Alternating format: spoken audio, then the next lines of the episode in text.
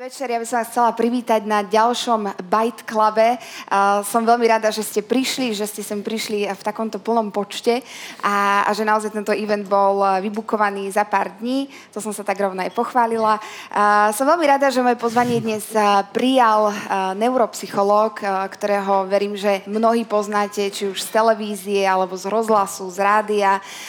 Štúdiu psychológie sa venuje viac ako 10 rokov. Počas týchto 10 rokov napísal množstvo množstvo publikácií, množstvo vedeckých článkov. Taktiež sa vzdeláva, ja keď ráno otvorím Instagram, pozerám, Robert už má odbehnutých 10 kilometrov, už má jednu prednášku jedného klienta, a, takže ako ďalší z hostí, ktorý ma dokáže vytočiť hneď na ráno. A, ale nebudem už ďalej rozprávať, chcem, aby ste ho spoznali, tí, čo ho nespoznáte, nepoznáte, aby ste ho spoznali osobne. Takže Robert Krause, doktor Robert Krause, vítaj medzi nami, poď sem k nám, prosím Ahoj, ťa. ďakujem pekne. Dobrý deň. Môžeme si rovno asi aj sadnúť. Okay.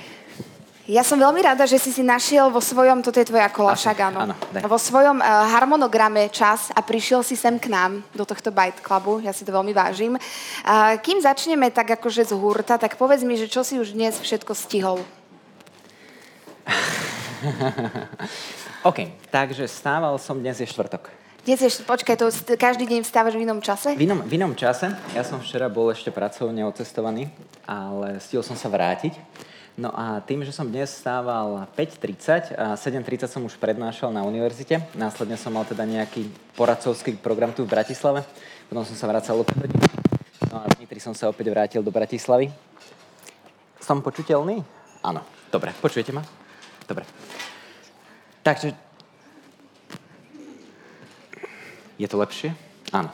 Áno, už, už sa počujem aj ja lepšie. Takže to, čo som stihol, ja to stále hovorím, že začastia znamená prestať sa ponáhľať. Takže naučil som sa v živote prestať sa ponáhľať a najmä som sa vyhol tomu, aby som bol zanepráznený a bol produktívny. Takže možno to je také prvé posolstvo, vyhnime sa zanepráznenosti a buďme produktívni. Inak ešte ja som vám chcela na začiatok povedať moju príhodu. Mne sa včera snívalo s Robertom. Snívalo sa mi, že bolo dnes, že bolo 20 minút do eventu, Robertu nebol, tak som Robertovi volala, že teda kde je, Robert mi hovorí, že on sa ešte sprchuje, ale že on nepríde, lebo že sme sa nedohodli e, fixne, že on to nemá vo svojom diári. Takže ja som včera prežila tak akože tak mentálne som sa zložila v tom sne prvýkrát. Ráno otvorím Instagram, pozerám Robert má storku, letí na služobku niekde v lietadle. Vravím si, my sme sa naozaj nedohodli, on nepríde, tak som mu hneď písala, že teda či sa stihne vrátiť. Stihol si sa vrátiť, som veľmi rada. Kde si bol na služobke? Ešte bol som na slovensko-ukrajinských hraniciach a sprevádzal som tam slovenskú delegáciu, takže bol som sa pozrieť priamo v tom epicentre toho, čo sa aktuálne odohráva. A tak stihol si sa vrátiť, prišiel si, ja som veľmi rada.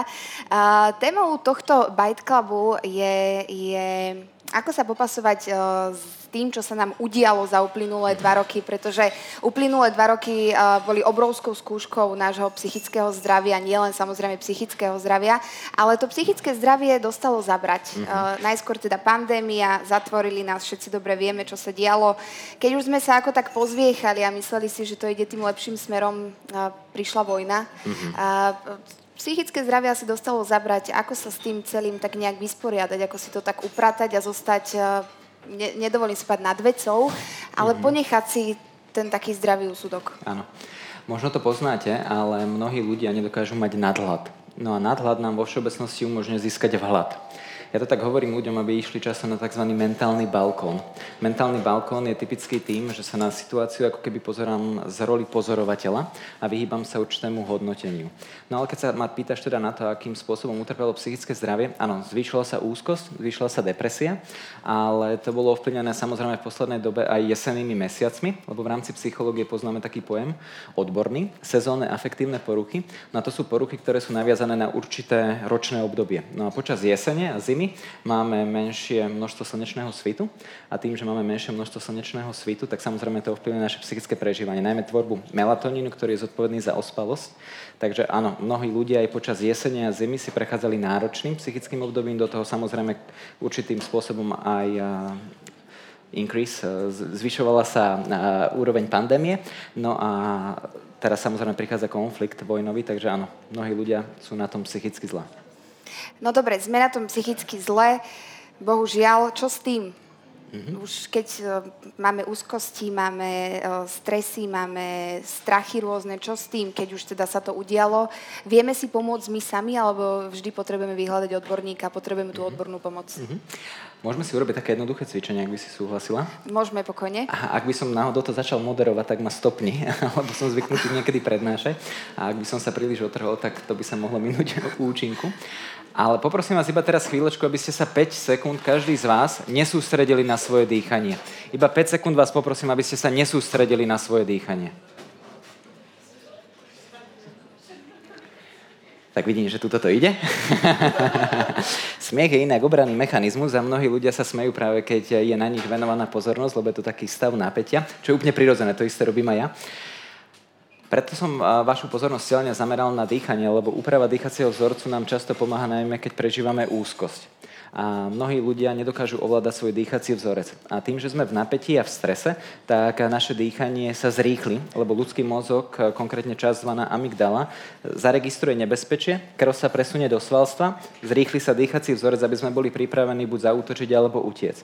Čiže v silnej úzkosti vám odporúčam, ak náhodou prežívate takú paniku alebo rôzne úzkostné stavy, aby ste upravovali dýchací vzorec, napríklad jednoduchá metóda, 5x2 rovná sa 10, to znamená 5 sekundový nádych, 2 sekundy zadržať a 10 sekundový výdych. To je veľmi efektívne, lebo pri hyperventilácii, čo nadmerné dýchanie, sa odkyslíči ľudský mozog tým, že sa odkysličí, tak my sme zrazu nelogickí. Preto ho potrebujeme opätovne okysličiť. Ak si tu dáte dnes napríklad nejaký alkoholický nápoj, asi sa tu robia aj alkoholické nápoje? Tak, akože zriedkavo, ale Aha, občas, tak, občas spravia. Občas, tak ak ste si náhodou doniesli svoje alkoholické nápoje, tak a, a prehnali by ste to s nimi, tak zajtra by ste to mali možnosť registrovať napríklad na tom, že by ste potrebovali doplňať tekutiny. Lebo ľudský mozog funguje práve na princípe vody a dochádza k dehydratácii a preto na druhý deň ten ľudský mozog ako keby to chce nejakým spôsobom doplniť. Preto o tom hovorím, lebo druhou metodou okrem dýchania je dostatok eh, tekutín. Ale samozrejme non-alkoholických, teda bez alkoholu, lebo ľudský mozog potrebuje mať dostatok vody. Pri strese vyschne dutina úsna a tým, že vyschne dutina úsna, tak my ju potrebujeme zvlhčiť. To znamená, už máme vodu, už vieme upraviť dýchací vzorec, no poďme takže, sa teda rozprávať o ďalších veciach. Takže keď mám úzkosť a dám si akože dačo alkoholické, tak nepomôžem si tým, hej? Vo finále... Tým... Celý život som to robila zle, hej? tak za každú otázku je skrytý názor, tak minimálne vieš, akým spôsobom to fungovalo u teba, ale mnohokrát ľudia používajú metódy, ktoré im vo finále nepomáhajú. Lebo tým, že si dajú napríklad alkohol, neviem, koľko z vás máte strach z lietania alebo z uzavretých priestorov, ak náhodou aj máte, tak mnohí jednotlivci to urobia tak, že ako keby si povedia, no tak ja idem teraz omumáčiť svoj mozog, dajú si ten alkohol, samozrejme cerebrum, čo je časť mozgu zodpovedná za koordináciu pohybov, je do istej miery ako keby paralizovaná, preto mnohí jednotlivci tým spôsobom do lietadla nenastupujú ako bežný človek, ale trošku ich tak kymása, ale zároveň sú ovplyvnené tzv. bazálne ganglie a oni sú zodpovedné za integráciu pocitov a pohybov, ale sú zodpovedné aj e, za reguláciu úzkosti. Preto my síce tie pohyby nejakým spôsobom ovplyvníme, ale vo finále tá úzkosť pretrváva. Preto napríklad, ak ste úspešní, alebo sa považujete za úspešných, tak si e, často asi hryziete nechty, to sú také neurotické prejavy, lebo opäť bazálne ganglie, časť mozgu, reguluje motiváciu a reguluje úzkosť. Čiže čím vyššia motivácia, tým vyššia úzkosť. Mnoho Takže... manažerov napríklad je teraz veľmi zle na tom, čo sa týka úzkosti. Takže úspešného človeka spoznáš podľa obrízených nechtov? Aj. A nie len, Počkej, Robert. ja to mám ako splňam určite, ale e, nie len úspešného človeka, lebo sú to neurotické prejavy, neuroza je určitá porucha vyššej nervovej činnosti a mnohokrát, aj keď ste možno boli mali, sme si obrízali nechtiky, moje cerky si tiež e, sem tam obrízajú nechtiky a je to vlastne spôsob, akým redukujeme napätie, ktoré je v nás nahromadené. Mm-hmm. Takže takto vieme kvázi oklamať alebo vysporiadať sa s tou úzkosťou, s tým napätím, s tým strachom. Ale čo možno ešte je pred tým? Čo robiť, aby sme sa k niečomu takémuto nedopracovali? Denodene čelíme informáciám eh, z televíznych novín, eh, čo je potrebné? Urobiť mm-hmm. si nejaký filter, nepustiť si to k sebe, alebo byť tomu otvorený, alebo úplne sa predtým zavrieť. E, teraz mm-hmm. sme to mohli krásne vidieť, nielen keď začala pandémia, ale teraz keď začala aj vojna, tak opäť sa aj na tých sociálnych sieťach rozdelil ten tábor. Tí to prežívali príliš, e, tí sú zaplatení a e, týmto mm-hmm. je úplne jedno, tí sú zlí, hej? Chápem. Ktorá cesta je tá správna? Mm-hmm. Poviem to cez jeden príbeh, Vak Dodge bol šéf hasičov. Bol pozvaný, aby išli hasiť požiar v lese Mangalč v Amerike a vysadili ich a začali samozrejme to hasiť, lenže zrazu prišiel vietor a ten požiar začal ísť na nich. Tak 15 hasičov začalo utekať a zrazu Vak Dodge hovorí, stojte, mám nápad. Samozrejme, nikto ho nepočúval, lebo tá časť mozgu zvaná reptilian, ktorú majú zvieratá, v prípade ohrozenia utekáme, Nikto ho nepočúval, on zostal stáť, zobral si zápalky a hodil pred seba zápalku na tú suchú trávu. Tá suchá tráva začala rýchlo horieť, následne ju on rýchlo podúpal a keď prišiel veľký požiar, tak ho vlastne obišiel. Pointa, to, čo je našim problémom, je aj našim riešením. Problémom Vaga Dodža bol oheň a riešením jeho problému bol oheň. Čiže, aby som sa vrátil k tvojej otázke, problémom aktuálneho množstva nepríjemných emocionálnych stavov sú informácie riešením sú iné informácie. Lebo to je také čertovo koleso sa to nazýva, že informácie, ktoré príjmeme, ovplyvňa myslenie. Myslenie ovplyvní kroky, ktoré robíme a kroky, ktoré robíme vo finále ovplyvňa výsledky. Čiže keď chceme zmeniť výsledok, tak potrebujeme začať s príjmom iných informácií. Takže, skrátke, keď nechcem, aby mi bolo na konci dňa na figu zle, aby som mala úzkosť, paniku, strach, mám uh, si urobiť ten taký lievik a taký ten filter na tie informácie, ktoré príjmem a, a vyberať si informácie, ktoré budem príjmať? Ľudia si dávajú často pozor na to, čo jedia per orálne, čiže cez ústa dávajú si pozor na stravu, potravu, ale zabudajú si dávať pozor na to, čo prijímajú per vizuálne, čiže cez zrak a per auditívne cez sluch. A to je kľúčové, obmedziť príjem informácie, najmä myslieť na to, že čoraz do svojho mozgu vpustíme, tak to už v tom našom mozgu nejakým spôsobom pracuje a ovplyvňuje to naše myšlenkové procesy.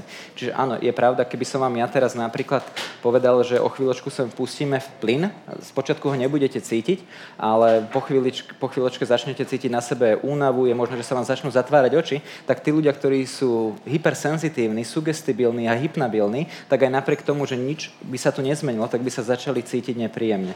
A preto, ak sú vystavení veľkému množstvu negatívnych informácií, tak v tom danom prípade to zmení aj ich psychický stav. Dokonca, ak by sme na dennej báze pozerali televízne noviny a pozerali by sme správy, bez toho, aby sme mali dostatok psychohygieny a ak by sme na začiatku boli úplne psychicky zdraví, tak po pár dňoch až týždňoch by sme už neboli psychicky zdraví. Takže treba ako keby regulovať príjem informácií informácií, inak informácie dostanú pod, pod kontrolu nás. A ty pozeráš televízne noviny? Nie. Alebo iba vtedy, keď si tam ty? Ja, mal som obdobie, keď som pozeral televízne noviny, keď som tam bol ja, ale vzhľadom na to, že teraz už je toho aj na môj vkus veľké množstvo, či už mojich výstupov, ale aj výstupov teda Že už celkovo. si sa tak prehltil a už som pre, sa presítil, už taká tá moja seba. narcistická potreba sa e, naplnila, takže už od toho upustujem a stále platí, že čoho je veľa, tak to stráca hodnotu. A keď neustále príjmame ako keby negatívne informácie, tak e, zrazu tie informácie, ktoré nám pomáhali, sa stanú informáciami, ktoré nám škodia to je presne o tom, že ja keby si teraz nalejem túto zdravú verziu koli a budem ju teraz piť od rána do večera, tak po určitej dobe mi prestane chutiť a stratí pre mňa hodnotu. Lenže pri príjme informácií ľudský mozog ako keby nedokáže si povedať často stop a tým, že sme evolučne prednastavení viac sa sústrediť na negatívne informácie, lebo mozog v tom danom bode vie následne predpovedať, čo sa potenciálne môže stať, tak preto ľudia radšej uprednostnia to, že v Tararinga patane na niekoho padol bicykel, ako napríklad to, že sa zachránilo XY ľudských životov dnes napríklad na Kramároch. A to je presne o tom, že my sme prednastavení evolučne viac hľadať riziko a nebezpečie, ale často zabudáme na to, že ten náš strach nie je opodstatnený. Ja by som povedal jednu myšlienku, ktorá pomáha mnohým ľuďom, a to konkrétne je myšlienka, ktorú pripisujú Markovi Twainovi. A Mark Twain povedal, že v živote zažil veľa nepríjemných vecí, ale iba niektoré z nich sa mu v živote aj stali. To znamená, že väčšinu z nich si určitým spôsobom vyfabuloval v predstavách. Možno to poznáme aj my, keď sme boli študentmi, žiakmi, tak sme sa báli toho, ako rodičia zareagujú na písomku, že nás zabijú, že už sa nevrátime do školy. A vo finále sme tu, sme zdraví a šťastní. A to je presne o tom, že často sa bojíme veci, ktoré vo finále ani nenastanú. No dobré, ale čo, akože, čo v praxi s tým môžem spraviť? Ja uh, neviem, frajer mi nedvíha 3 hodiny telefón a v mojej mysli už je niekde inde. Čo ja s tým môžem spraviť sama pre seba, aby ano. som sa za tie 3 hodiny napríklad nezbláznila? Ja rozumiem. Ono je to presne o tom, že ľudský mozog funguje na princípe predstav. To znamená, my počas dňa máme nespočetné množstvo predstav a neustále uvažujeme. Ľudský tvor je jediný tvor na planéte, ktorý dokáže rozmýšľať nad tým, ako premýšľa. Predstavte si takú situáciu, že dnes večer je 19.29 a má tu niekto, prosím vás, psa alebo nejaké zviera? Asi áno. Ďakujem Psa? Či manžela, či? Psa. Psa, psa, OK. psa. Tak si predstavme teda, že máme, že máme psa. A taký pes uh, teraz o pol 8, keď príde k miske s jedlom, tak si nepoloží otázku, fú, dám si to, čo ak priberiem?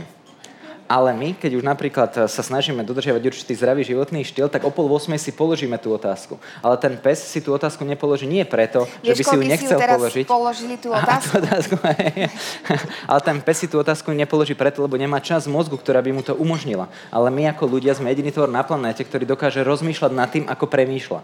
Čiže tak, ako si my často dokážeme v rovine tzv. ruminujúceho myslenia, to je také seba trízniace myslenie, ublížiť, tak si to vieme určitým spôsobom aj korigovať. Ale opäť, opäť sme pri tom čertovom kolese, že my vidíme výsledok, správanie, ale zabudáme na to, že to správanie je ovplyvnené činnosťami, činnosti sú ovplyvnené myšlienkami a myšlienky sú kreované informáciami.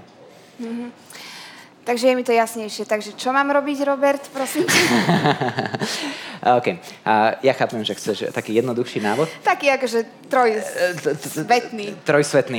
OK, taká, nazvime to takú mentálnu tabletku, by si si odo mňa vypýtala. Dobre, tak dám teda dve mentálne tabletky.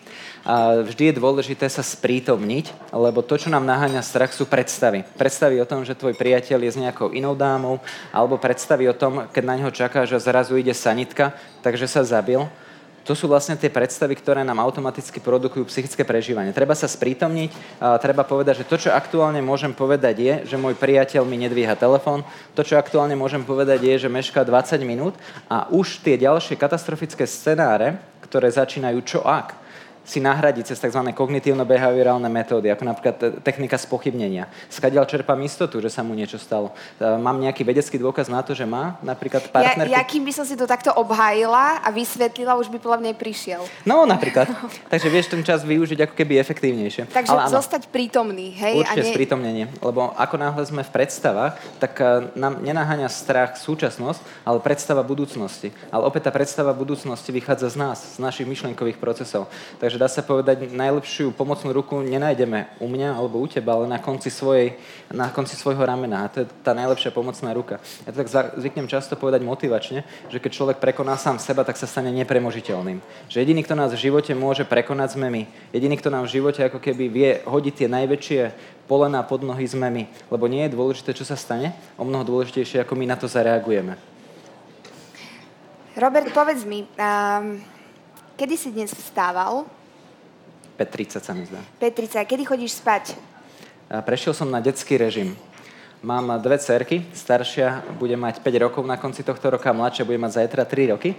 No a minulý rok som mal režim taký, že som stával 4 4.30 a chodil spávať 1.30. To znamená, že som mal skoro 22 hodinové dni. Mal som ich vyvážené rodina, zdravie, šport, seba, rozvoj a práca, ale už toho na mňa bolo veľa. Takže k tej otázke, aktuálne chodím spávať o 25 minút, pôjdem si lahnúť už.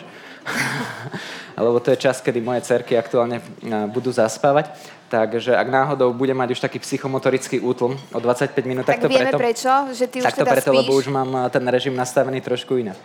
No, pýtam sa preto, pretože ako som už spomenala v úvode, tak e, ja keď si pozriem tvoj Instagram niekedy, keď si tam aktívny, pretože ty máš také, také vlny kedy si tam a nie si tam a si tam a nie si tam, vtedy teda uh, opäť nám funguje predstavivosť, že kde asi si, si. Mm-hmm. Uh, že ty si presne išiel si si láhnuť ešte, čo ja viem, o pol jednej v noci si dával story, že ešte pracuješ a o štvrtej ráno už si dával story, že beháš, mm-hmm. tak si vravím, že je ten spánok preceňovaný, keď Krause dokáže spať 3 hodiny, prečo to nedokážem ja?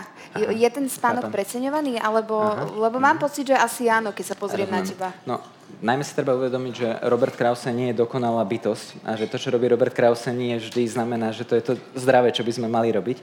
A spánok je kľúčový. Je to taký psychofyziologický doslova útlmový stav, vďaka ktorému náš mozog dokáže lepšie fungovať. Ale ja nie som reprezentatívna vzorka, čiže zo mňa si v tomto ľudia, verím, takže prestanú nie, brať takže príklad. nie je to zdravé spávať 3-4 určite, hodiny. Určite to vôbec nie je zdravé, ba dokonca je to nezdravé. A tým, že je to nezdravé, tak preto som sa rozhodol to cieľenie a vedome zmeniť. Keď sa na to pozriem opäť takouto neuropsychologickou optikou, tak počas spánku každý z nás pozná snívanie. Hej, a sny sú veľmi dôležité, lebo sny slúžia a celkovo aj spánok ako taký knihovník. Že my počas dňa vyberieme z knižnice veľké množstvo kníh, to sú tie informácie, ktoré príjmame, napríklad aj z televíznych novín, no a počas spánku ten pomyselný knihovník, spánok a sny dáva tie knihy podľa kategórií, to znamená usporadúva ich. Čiže ak máme nedostatok spánku, tak napríklad bol výskum, ktorý urobil pán, toho si zapamätáte, lebo sa volal Dement, Volá sa Dement? Dement, som sa pozrel na toho pána, ten sa pozeral nejako nie vy, ale a, on sa volal Dement a vyskúmal to, že ľudia, ktorí ako keby boli tesne budení predtým, ako prešli do a, REM fázy spánku, to sú také zrýchlené pohyby očné, tak boli ľudia, ktorí mali halucinácie, boli to ľudia, ktorí a, významne boli viac podráždení, agresívni a keď sa pýtal na to, ako som fungoval, áno, niekedy sa im mne počas behu zdalo, že niečo popredo mňa prebehlo. Samozrejme, nič tam neprebehlo a bol to deficit spánku. Takže tak, ako som povedal, že keď si chceme pomôcť, tak potrebujeme začať od seba, tak preto som aj ja upravil celý ten svoj režim a zistil som, že to, čo ma robí šťastným, je taká tá moja jasná definícia úspechu a nie to, čo ľudia považujú za úspech. Možno keby to dám do metafory, aj cukor a sol vyzerajú rovnako, ale príchuť je odlišná. Takže ak aj my niečo vidíme ako dokonalé, tak možno keby si to nasypeme do toho svojho života, tak zistíme, že síce to vyzerá sladké, ale vo finále je to veľmi slané. Ja si pamätám, pretože my sa uh, uh, s Robertom poznáme z Telerána, kde teda on chodil hovoriť múdrosti a ja som tam len tak sedela. Uh, No a tam sme sa spoznali a ja som chcela, teda mňa kontaktoval, pamätáš si vtedy Miro Jaroš, potreboval ano. nejakú radu od teba. Ano. A ja som uh, Roba poprosila, že či by v tom svojom harmonograme a diári si nenašiel pol hodinu, aby si s ním zavolal. On otvoril telefón a on mal vykolonkované, vyfarbené, čo má kedy, okolky, všetko mal inou farbou. Ešte stále to tak robíš? Áno, áno, zrovna a, som tom... A, podľa čoho dávaš tie farby? Tak tie farby ja som si vytvoril tú vlastnú definíciu toho, čo ja budem považovať za úspech, lebo vo finále áno, môžem byť v každom jednom médiu, ale to, že som v každom jednom médiu, znamená, že mi moja manželka pošle fotku, ako sa moje cerky pozerajú na mňa cez televízor. Alebo keď som ráno v teleráne, tak síce tam boli, keď boli menšie v plienke, ale ja som nebol pri nich, alebo som v telke. Takže to, čo som sa naučil, je zadefinovať si vlastné hodnoty. Hodnota je to, čomu venujem svoj čas a pozornosť. Áno, presne, do, dnešnej, do dnešného dňa, keby ti ukážem môj diar, tak má 5 farieb, rodina, zdravie, šport, seba, rozvoj a práca. A snažím sa to mať e, vybalansované na dennej báze a ak náhodou, ako napríklad včera, že som bol na služobnej ceste, ktorá trvala od e, rána od 7 do večera do 7, tak potom sa to snažím na druhý deň vykompenzovať. Takže napríklad dnes som bol s manželkou zobrať cerky v škôlke, išli sme spolu do parku, išli sme spolu do reštaurácie a zajtra nás čaká spoločný program. Takže opäť je to o tom, aby človek mal kontrolu nad tým, čo robí, lebo ak stratí nad tým kontrolu, tak zrazu ľudia a tá predstava toho, čo ľudia od neho očakávajú, začne s ním robiť veľké divy. Takže, na to Takže keby sa pozor. poviem, že ktorá farba pre, prevažuje v tvojom diári, tak mi povieš, že všetky sú tam nejak vyvážené? No ak by prevažovala jedna z farieb, tak by to pre mňa znamenalo, že niečo evidentne robím zle. A nie je to v súlade ako keby s tým môjim dlhodobým cieľom.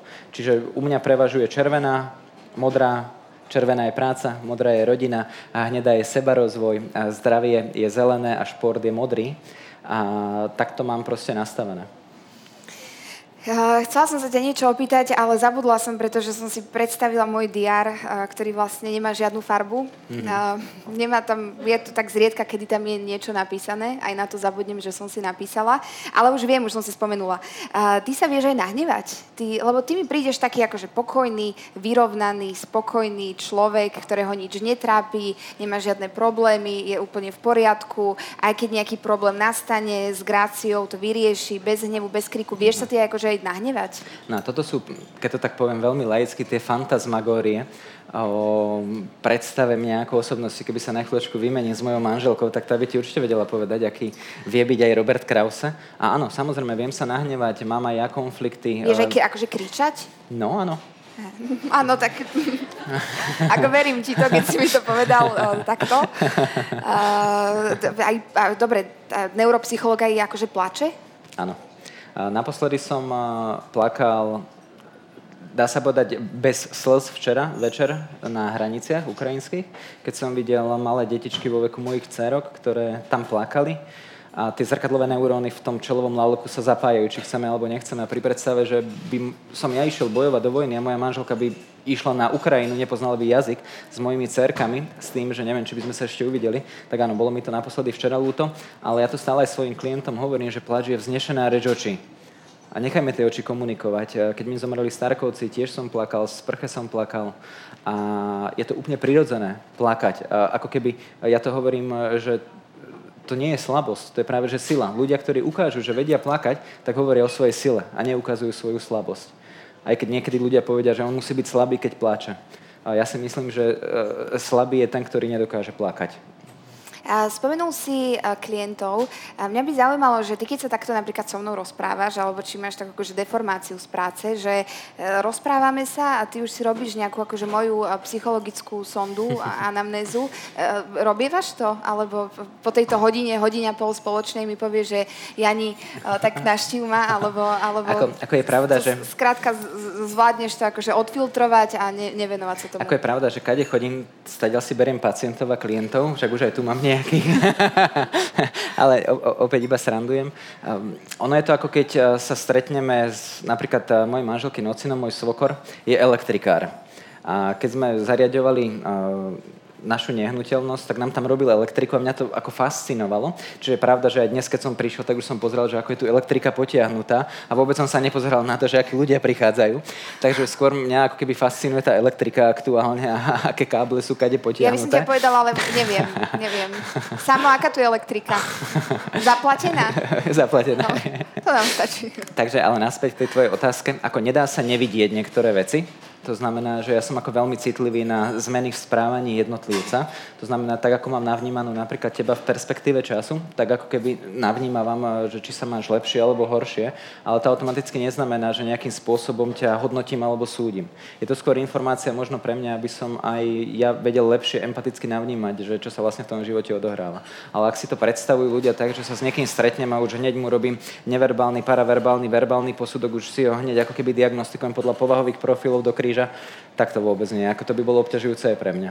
Uh-huh. Dobre, ale zostaneš tu ešte potom pár minút, hej, po skončení. No ak, neza, ak nezaspím, tak hej. Mňa by zaujímalo, že ako si ma tak akože vyprofiloval za tie Aha. roky, čo sa poznáme. Uh, normálne som zostala zase v tomto, že čo by si mi ty povedal, tak No ja, ja, ja, ak môžeš, tak ja by som sa chcel na chvíľočku pozrieť na mozgy ľudí, ktorí sem prišli. No akože môžeme sa pozrieť. Neviem, koľko tu máme mozgov. Vyzerá, že veľa. Ako sa pozeráš na mozgy? Aha, ja by som sa pozrel na mozgy ľudí takou jednou no, veľmi obľúbenou aktivitou. Ja keď som prednášal v 2019, som mal také turné po Mexiku, od Cancúna po Tijuanu, tak tam boli a, rôzne teda národnosti a bolo to doslova fascinujúce vidieť ľudí, ako im ten mozog nefunguje a tam bolo 500-600 ľudí, tu máme teraz nejakých 60, plus minus 60, tak eh, ak, ak si sa ma pýtala, že či mám eh, nejaký, ako keby taký uh, fokus laser na osobnosti, tak toto si ja tak, kade chodím, testujem mozgy ľudí. A dokonca, keď som bol u Petra Marcina, tak som si otestoval aj ten jeho mozog. Aký, aký mozog má Peter Marcin? Povedz nám. Peter Marcin má veľmi plodný mozog, ktorý v tom danom kontexte sa v určitom časovom horizonte prejavil aj ako sexuálne frustrovaný.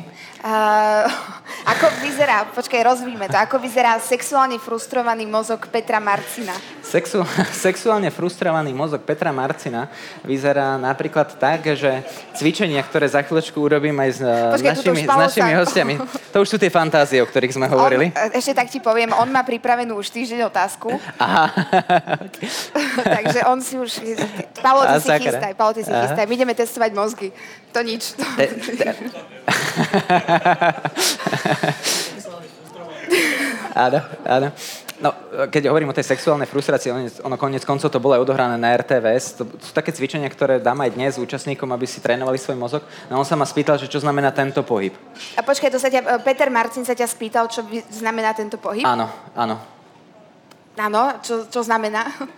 No, že ako keby pcháš ukazovák medzi palec a ukazovak na druhej ruke, a keď to ideme iba fenomenologicky popísať, že čo vidíme, ale evidentne za tým on nemal skryté, aby som mu popísal túto situáciu. Ale poďme sa pozrieť teda na to, že či tie sexuálne frustrované mozgy ako keby nie sú aj tu.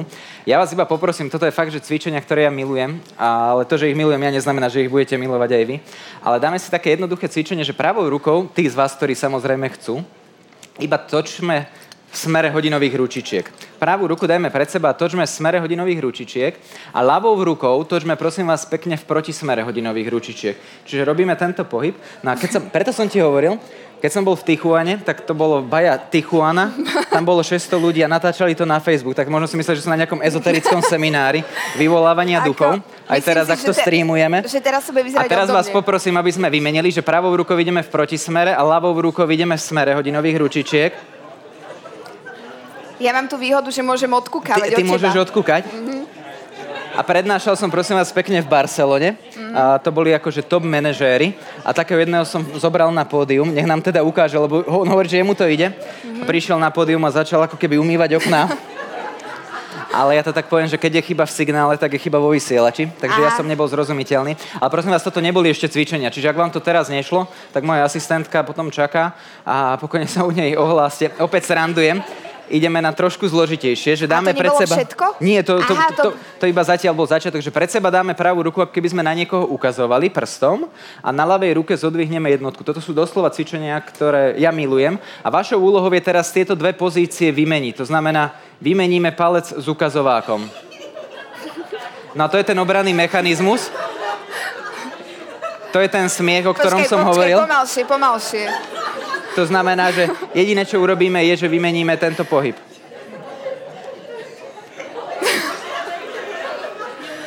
Um... No. Takže ja som vám hovoril, že... Podľa dobre, mňa zase je problém v tom vysielači. Vo vysielači. Ja som vám hovoril, že dobre, že ste prišli.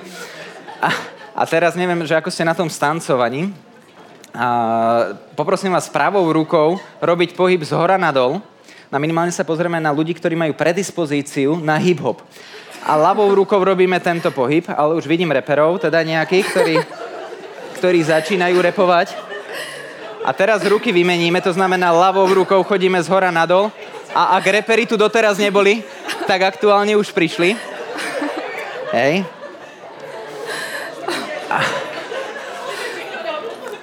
No a aby sme teda išli do takých trošku jednoduchších vecí. Aha, dobre, no, poďme tak na to. Tak pravou rukou vás poprosím točiť smere hodinových ručičiek a pravou nohou v protismere hodinových ručičiek. Čiže robíme tento pohyb.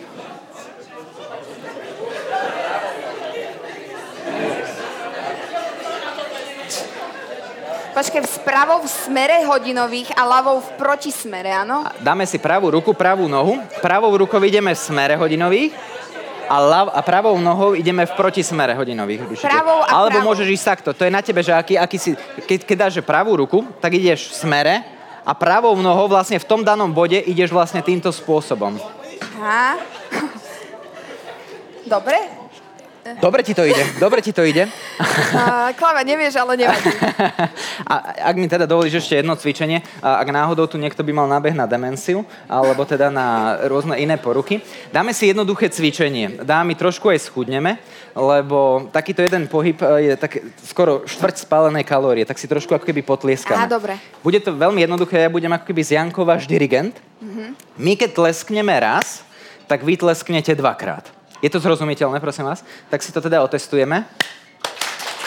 Počkaj, ja mám tlieskať ako ty, alebo ako Ty tlieskaj ako ja. Dobre. Ja s Jankou, keď tlesknem dvakrát, tak vy tlesknete raz. Je to zrozumiteľné? Otestujeme si. Dobre, uh, ty počkaj. A, ak si chceš natočiť stories, Janka bude natáčať zatiaľ. Takže ja budem dirigent, ja vám budem predtlieskavať a vy budete potom tlieskať. Počkaj, okay? ja idem s nimi. Tak, tak poď s nimi. Dobre, no. tak, sa, tak sa otoč. Takže sme pripravení? Tak poďme na to.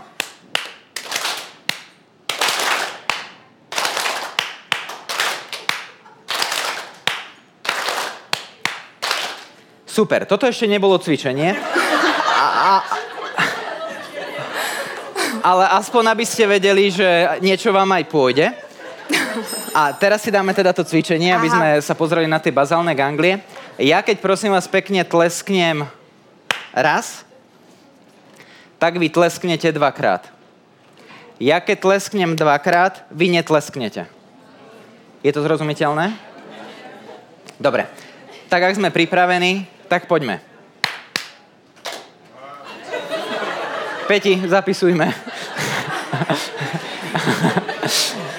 Ešte raz. Ja keď tlesknem raz, tak vy tlesknete? Dvakrát. Dvakrát. Ja keď tlesknem dvakrát, My netlieskame. dobre. Tak ideme.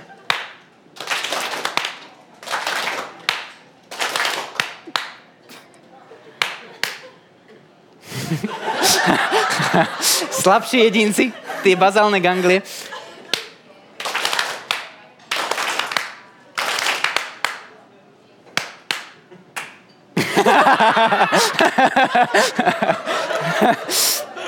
Dobre.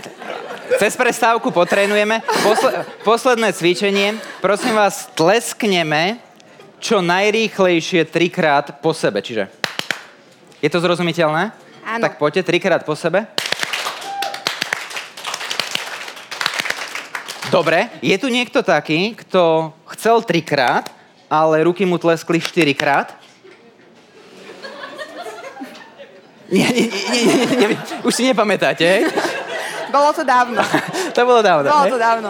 Aha, preto sa na to pýtam, lebo máme v mozgu spomínané bazálne ganglie a oni sú zodpovedné práve za reguláciu pohybov a tá čelová časť je zodpovedná za to, aby sme si to naplánovali. A ľudia, ktorí majú problémy v mozgu, tak oni vedia, že chcú tlesknúť trikrát, ale ich ruky to urobia štyrikrát alebo dvakrát. Takže ak vám to ide, tak ste úplne v poriadku. A ak vám tieto jednotlivé cvičenia nešli, tak to len znamená, že Varolov most, nie Karlov, ten je v Prahe, ale Várolov, ale podľa toho si to zapamätáte, zodpovedný za ako keby ľavo-pravú mozgovú integráciu. A práve cez tieto cvičenia my následne vieme ako keby lepšie podnecovať náš mozog, aby sme sa cítili lepšie, aby aj samotné psychické prežívanie bolo pozitívne ovplyvnené. Takže to je takých pár cvičení. takže ďakujeme za cvičenie. E, Povedz nám ešte, že čo si týmto cvičením, keby to tak môžeš akože zhodnotiť, že na čo si prišiel, aké publikum máme dnes v bajte. A pozorovanie bez hodnotenia je najvyššia forma ľudskej inteligencie. Takže zase nič, hej? Ale to, čo môžem, ale to, čo môžem povedať, je, že ja osobne sa tu cítim veľmi uvoľnene, uh, fajn, bezpečne. Možno aj nejaké vtipy prídu v druhej časti. Môžeme jeden povedať, či? Uh, môžeme, ty vieš, ja neviem vtipy. A, ako ja ich uh, viem, uh, ja ich poznám, ale neviem ich hovoriť, ale tak minimálne... Ja ich ani nepoznám, tak... Ale prosím vás, je tu niekto, kto tu má aj tak, že partnerku alebo manželku, alebo manžela, partnera? Možno iba teda potenciálnych. Tu? Aha, tak tu sú. Tu sú, skrytí. A preto sa na to pýtam, lebo to sa mi, keď som pracoval určitý čas v ambulanci, tak a, to je taký príklad, ktorý často, ako to nie je vtip, ale to je príklad, ktorý fakt a, odzrkadluje to, čo sa v mnohých vzťahoch odohráva. Kričí žena na muža, Jano, poď domov. No a Jano kričí naspäť, čo zima mi je? A žena naspäť, nie, hladný si.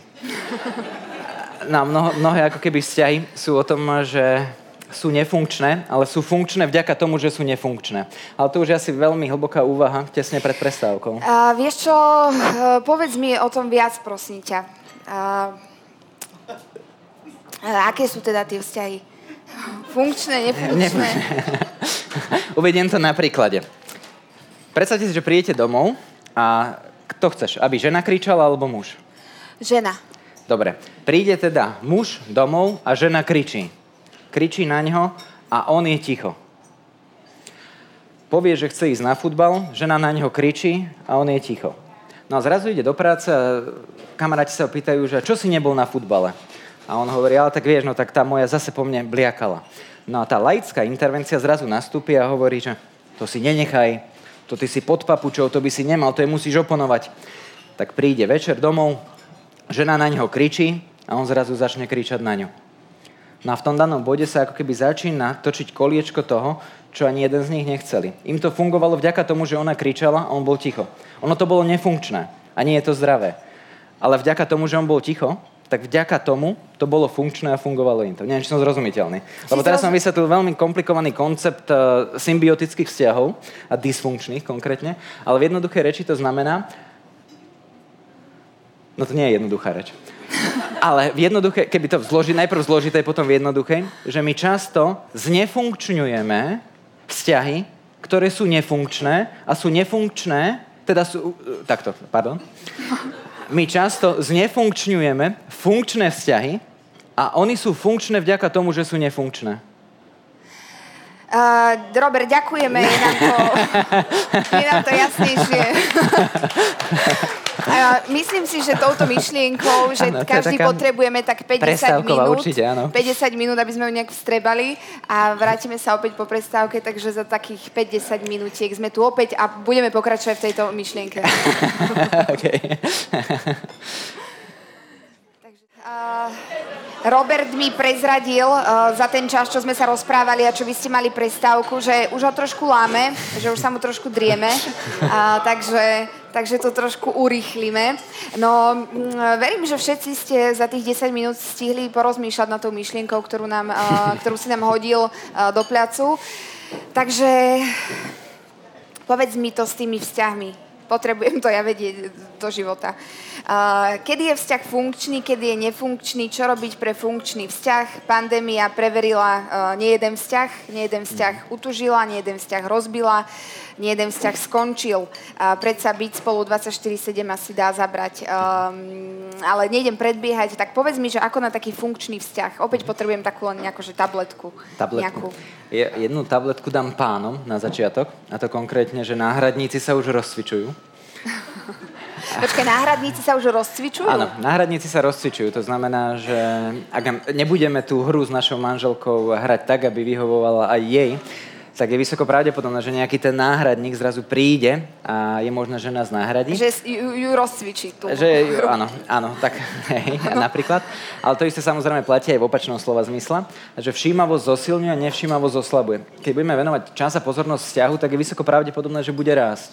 A keď mu nebudeme venovať pozornosť, tak je vysoko pravdepodobné, že keby bude hniť. To je ten istý ako keby princíp, že to, čo zalieváš, Nemôžeš to samozrejme preliať, lebo opäť e, nerobíš to, čo je v súlade s cieľom, ale keď aj tú kvetinu pomyselne neustále zalievaš, tak ona ti ako keby bude pekne rázna. A tá kvetina samozrejme je aj o tom našom vzťahu, ktorý máme s partnerom. Lenže, aby som to ešte trošku skomplikoval, keď sa stretnú dvaja ľudia, tak sa stretnú viaceré vzťahy. To znamená, okrem toho, že ja mám napríklad vzťah k tebe, tak ty máš zároveň vzťah ku mne. Okrem toho, ja mám vzťah k sebe a ty máš vzťah k sebe. Čiže vlastne my sme dvaja sa stretli a stretli sa štyri vzťahy. A preto my často vidíme, že napríklad môj vzťah k tebe môže byť ovplyvnený tým vzťahom, ktorý mám ja sám k sebe. Preto napríklad, ak ja som dnes, uvediem príklad, nahnevaný, frustrovaný a ty mi čokoľvek povieš, tak zrazu ten môj vzťah ja-ja ovplyvní ten vzťah ja-ty. A môžem byť na teba podráždený, môžem byť nahnevaný. Ale keď ja som OK, tak je vysoko pravdepodobné, že je ten náš vzťah ja-ty a potom opäť samozrejme aj ty ja bude na o mnoho lepšej úrovni. Takže ja to stále hovorím, že keď chceme zmeniť uh, druhých ľudí, tak začneme od seba. To je asi to najťažšie, začať od seba. Takže napríklad ja, keď eh, niekoho stretnem a jeho správanie, snažím sa byť k nemu dobrá, snažím sa byť milá, snažím sa robiť veci tak nejak štandardne dobre. A tá odpoveď nie je úplne podľa mojich predstav. Pán je odmeraný, pán je nevyspytateľný. Nie, že by som hovorila zo, z vlastnej skúsenosti, ale uh, je taký kadejaký, vieš. Mm-hmm, no. mm-hmm. Uh, takže Pre kamarátku ne... sa chceš spýtať. Kamera... Kamarátka sa pýta, že čo s takýmto potom, hej, že že nemusí to byť vždy o mne, hej, lebo ja si to tak vždy na seba dávam, no tak čo som ja neschopná, alebo čo nepáčim sa mu, ne, nie som pekná, alebo čo mi je, hej, že možno to je len o tom akože vzťahu on-on a so mnou to nemusí mať nič spoločné. Áno, často je to o tom, že my sa aj vzájomne zrkadlíme. Poviem jednu takú skúsenosť, kazuistiku. Keď som pracoval v ambulancii, tak za mnou prišiel jeden pán a hovorí, že pán doktor, povedzte mi, či som normálny. Tak sme samozrejme ho aj s kolegyňou vyšetrili. No a áno, splňal e, ako keby normy. A hovorí, či mu to vieme niekde napísať, lebo že jeho žena mu stále hovorí, že on nie je normálny. A že z toho, že on je normálny, sa mu javí, že teda ona nie je normálna. A zrovna teraz v pondelok som mal pre zmenu klienta, ktorý sa ma tiež pýtal, či je psychopat. A, a, lebo že žena mu to stále hovorí, a keď to opisoval. No a potom teda, keď e, som mu objektívne povedal, že teda nevykazuje tento typ uh, sklonov, tak sa ma spýtala, či mu to viem na papier napísať.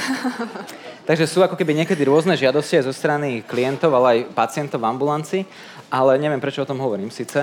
Um, ale ja som hovorila o tých uh, chlapoch. Je o tých chlapoch, aha, t- t- no. tak sme sa sem dostali. No, čiže tak. Takže tak, hej. A takže nemusí to byť primárne teda ja, o, o mne, ano. to, že niekto, niekomu sa ja nepáčim a niekto akože no, tak treba sa si, nespráva Treba si uvedomiť, že krása je v očiach pozorovateľa. To znamená, to, či si ty pekná, nezávisí ani tak od teba, ale od môjho vnímania. Lebo mne sa môžeš páčiť a niekomu sa páčiť nemusíš. A my ľudí nevidíme podľa toho, akí sú oni, ale podľa toho, akí sme my. To znamená, čo chceme vidieť, to vidíme. Uveďme si to na jednoduchom príklade. Keď dieťa príde domov a donesie 10 jednotiek a jednu peťku, tak väčšina rodičov reaguje na tú peťku lebo je to niečo, čo je ako keby abnormálne a čo treba opravovať. A to je presne o tom, že my na druhých ľuďoch budeme vidieť to, čo na nich vidieť chceme. Ja keď som študoval, tak mi ľudia hovorili, že som príliš mladý, nekompetentný, to mi síce hovorí ešte aj do dnešného dňa a myslím si, že mi to ešte budú hovoriť e, pár rokov, ale opäť je to o tom, podľa koho, pre koho, kto to hovorí v porovnaní s kým a je kľúčové ako keby vnímať to ako informáciu, e, byť za ňu vďačný, vnímať ju ako učiteľa. Ja to hovorím, že deň je náš priateľ alebo je náš učiteľ aj ľudia sú buď naši priatelia alebo naši učitelia. A áno, platí to tak aj vo vzťahoch často, že tú bolesť, ktorú cítime dnes, sa stane silou, ktorú pocítime zajtra. Každý víťaz má svoje jazvy a to isté sa týka aj vzťahov. Ja keď som pracoval s ľuďmi, ktorí boli v rozchodových fázach, a to sú rôzne fázy, tým ako nejdem teraz zaťažovať, ale napríklad e, často to ľudia povedia, že najmä v tom pubertálnom veku, keď sa rozídu s tým svojim prvotným partnerom, že sa im zrúti svet a že už nikdy nenajdu takého dobrého alebo takú dobrú. A o pár rokov, keď sa s nimi človek rozpráva, tak povedia, že to je to najlepšie, čo sa im mohlo v živote stať. Koľko, koľko času musí prejsť a vody pretiecť, aby som to takto vedela zhodnotiť? No tak prečítaj si knihu, aj, alebo aj vy, od Jeronima Klímeša s názvom Partneži a rozchody. Mm-hmm. Je inak aj na, ako pdf dostupná a cez rôzne portály, a aj zdarma, ak by ste si chceli dnes hneď stiahnuť. A to je jedna z alternatív. Ale samozrejme, keď sa v tom chceš dokonaliť, tak e, štúdium psychológie, absolvovanie rôznych ako keby výcvikov e, ti v tom vie napomôcť, ale často aj tie vzťahy majú ako keby zaužívané stereotypy. Jeden príklad, v Amerike je deň vďaky zdania, na deň vďaky zdania sa robí moriak. No a prišiel muž, Američan domov a žena mu pripravila moriaka, tak ho zjedol a hovorí, láska, samozrejme nehovoril to Slovenčine, ale hovorí teda, láska, ten moriak je fakt akože vynikajúci, len ma zaujíma, prečo ten predok a koniec toho moriaka vždy odkrojíš. A ona hovorí, že vieš čo, ja neviem, ale moja mama to tak robila. No tak na najbližšej oslave ide za mamou a pýta sa, že uh, teda svokry, že prečo ten predok a koniec uh, odreže. A ona hovorí, vieš čo, ja neviem, ale moja mama to tak robila. No a tak sa stretol o mesiac s tou babkou a išiel za ňou, položili jej tú otázku, že teda prečo jej dcéra, jej vnúčka režú predok a koniec toho moriaka. A ona hovorí, že absolútne neviem, prečo to robia oni. Ja som to robila preto, lebo som mala malú rúru a mne sa ten moriak tam nezmestil. No a toto je často aj vo vzťahoch o tom, že my ako keby opakujeme tie vzorce správania, ktoré sme videli alebo počuli bez dostatočnej reflexie alebo určitej kritiky voči tomu. No a potom sa to objavuje. Ty si presne ako tvoj otec. Radšej pozri na svoju mamu. Hej, a ono už nastupujú, ono sa to nazýva, že introjekty, prebraté vzorce správania a my preto často síce rodičom povieme, že ja nechcem byť ako ty a potom sme mnohokrát ako oni. Do akej miery, ako veľmi sa dá, uh, nechcem povedať, že bojovať, ale nepreberať tieto vzorce správania a keď už ich mám prebraté, uh, ako ich neopakovať, alebo, alebo skrátka sa vymaniť z toho. Napríklad, uh, môj otec bol taký, je pravidlo, že ja si nájdem takého partnera, lebo hovorí sa, že hľadaš mm. si partnera podľa toho, akého si mal otca uh, alebo mamu. Uh, je to tak naozaj, alebo sú to nejaké akože zaužívané, Ako zaužívané frázy? Z, z akej psycho logické teórie sa na to pozrieme. Áno, psychodynamické teórie hovoria o tom, že my mnohokrát máme taký podvedomý fokus laser a vyhľadávame si ľudí, ktorí sú podobní objektom raného detstva. Objekty raného detstva sú teda naši rodičia. A často, áno, sú to také podvedomé mechanizmy. Mnoho napríklad týraných žien vyjde zo vzťahu, kde boli týrané a následne ako keby vojdu do vzťahu, kde sú znovu týrané. A keď, Môže to byť preto, že to je nám najbližšie, to je to, čo poznáme, alebo preto tá týrana žena ide opäť k tomu tyranovi, že to je to jediné kvázi, čo pozná? No, no, často normou sa stáva to, čo nie je zdravé. V dnešnej dobe sa stalo normou, že prídeme do reštaurácie a sme na telefónoch. Je to norma. Norma znamená, že to robí normálny človek, bežný človek. Ale vôbec to nie je zdravé. Hej? A to je presne o tom, že my sme ako keby tú normu posunuli už úplne niekde inde, že zrazu fyzické násilie je doma tolerované a žena si to často aj nejakým spôsobom ako keby zracionalizuje. Však ja som si to zaslúžila. No a to samozrejme toto nie je zdravé a preto je kľúčové, aby sme s tým dokázali pracovať. Ale keď to možno trošku odľahčím, tak počula si niekedy poviem, že abuzabilný signál? Uh, nie, teraz, prvýkrát.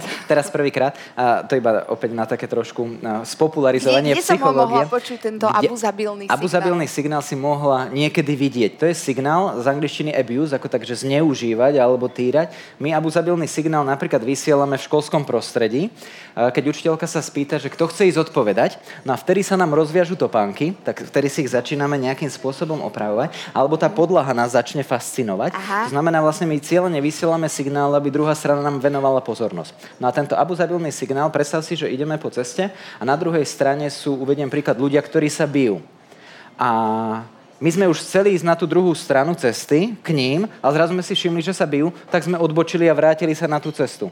Uh, ako keby z ktorej sme prichádzali. V tom momente sme opäť vysielali signál, poď si do mňa kopnúť, poď mi ublížiť. To je abuzabilný signál. Sedíš v autobuse a niečo sa pre tebou deje a ty sa tváriš, že tam nie si.